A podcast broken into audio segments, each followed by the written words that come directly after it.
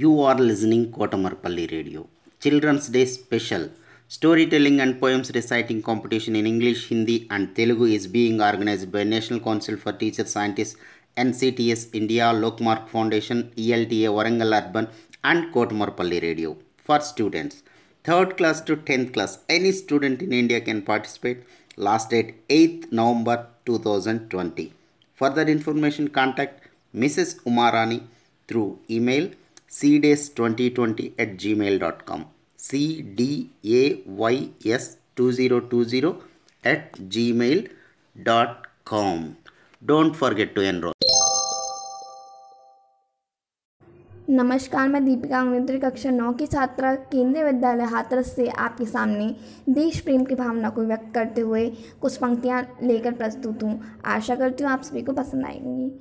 वतन से प्यार करती हूँ, वतन पर नाज रखती हूँ। वतन से प्यार करती हूँ, वतन पर नाज रखती हूँ। जो जा देता वतन पर उसे मैं प्रणाम करती हूँ। हम उसको गर्व है उन पर जो वतन के लिए जीते हैं। हम उसको गर्व है उन पर जो वतन के लिए जीते हैं। वतन से प्यार है जिनको उन्हें कविता सुनाती हूँ। वतन से प्यार है जिनको उन्हें कविता सुनाती हूँ। अगर दिल में हो सच्चाई तो काम अच्छे ही होते हैं। अगर दिल में हो सच्चाई तो काम अच्छे ही होते हैं। मानवता और सज्जनता यही पैगाम होते हैं। मानवता और सज्जनता यही पैगाम होते हैं। वतन के नाम पे जीना, वतन के नाम पे मरना। वतन के नाम पे जीना, वतन के नाम पे मरना।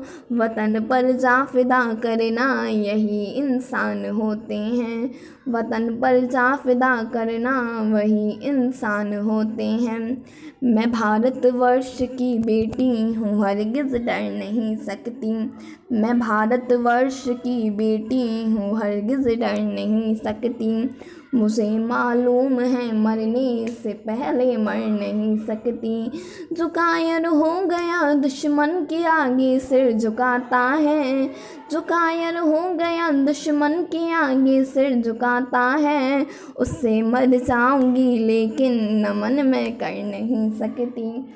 उससे मर जाऊँगी, लेकिन नमन मैं कर नहीं सकती।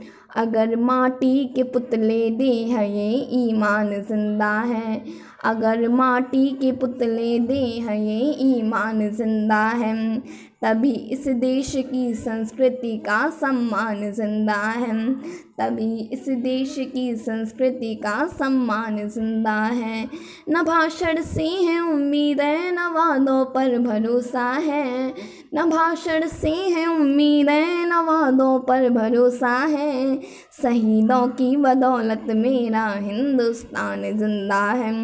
शहीदों की बदौलत मेरा हिंदुस्तान ज़िंदा है।